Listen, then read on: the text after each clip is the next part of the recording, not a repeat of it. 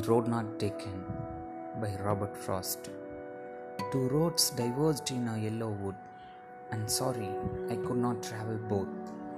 And be one traveler, long I stood, and looked down one as far as I could, to where it bent in the undergrowth, then took the other as just as far, and having perhaps the better climb, because it was grassy and wanted wear. Though, as for that passing there, had warned them really about the same, and both that morning equally lay in leaves no step had trodden black. Oh, I kept the first for another day, yet knowing how leads on to way, I doubted if I should ever come back. I shall be telling this with a sigh. Somewhere, ages and ages hence, two roads diverged in a wood, and I, I took the one less traveled by, and that has made all the difference.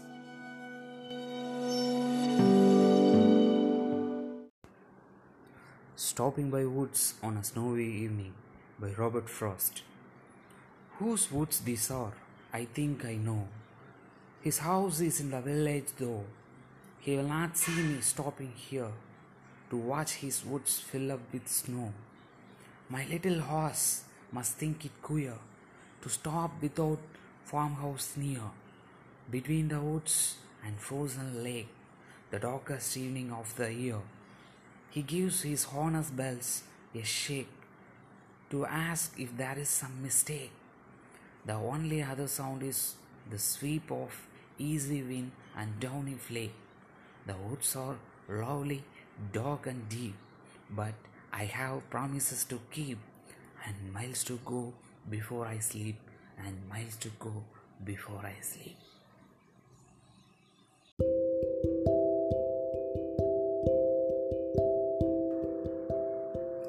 Hi everyone, I'm going to present the dialogue of Jaques from Shakespeare's play As You Like It.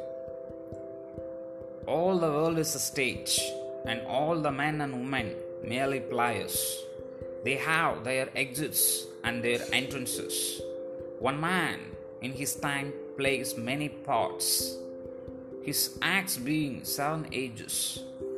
At first, the infant, mewling and puking in the nurse's arms, and then the waning schoolboy with his satchel and shining morning face, creeping like snail, unwillingly to school, and then the lover, shying like furnace, with a woeful ballad made to his mistress' eyebrow, then a soldier, full of strange oaths, and bearded like the bard, jealous in honor, sudden and quick in quarrel, seeking the bubble reputation, even in the cannon's mouth, and then the justice, in fair round belly, with good capon lined, with eyes severe and beard of formal cut, full of wise sauce and modern instances. And so he plays his part. The sixth age shifts into the lean and slippered pantaloon with spectacles on nose and pouch on side. His youthful horse, well saved, a world too wide for his trunk and shank, and his big manly voice turning again toward childish treble pipes and whistles in his sound. Last scene of all that ends this strange, eventful history is second childishness and mere oblivion. Sans teeth, sans eyes, sans taste, sans everything.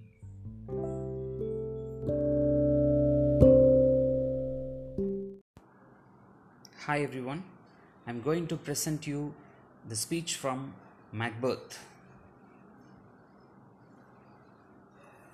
Tomorrow and tomorrow and tomorrow creeps in this petty pace from day to day.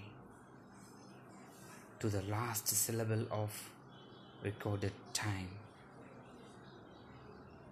And all our yesterdays have lighted fools the way to dusty death. Out, out, brief candle. Life is but a walking shadow, a poor player that struts and frets in his hour upon the stage, and then is heard no more. It is a tale told by an idiot, full of sound and fury, signifying nothing. Tomorrow and tomorrow and tomorrow. Creeps in this petty pace from day to day. To the last syllable of recorded time. And all our yesterdays have lighted fools. Their way to dusty death. Out. Out brief candle life is but your walking shadow your poor player that struts and frets his hour upon the stage and then is heard no more.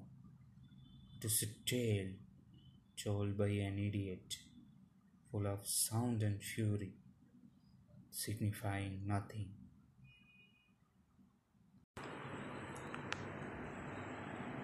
தேடிச் சோறு நிதந்தென்று பல சின்னஞ்சிறு கதைகள் பேசி மனம் வாடி துன்பமிகு உழன்று பிறர் வாட பல செயல்கள் செய்து நரைகூடிக் கிறப்பருவம் எய்தி கொடுங்கூற்று கிரையனப்பின் மாயும் பல வேடிக்கை மனிதரைப் போலவே நானும் வீழ்வேன் என்று நினைத்தாயோ?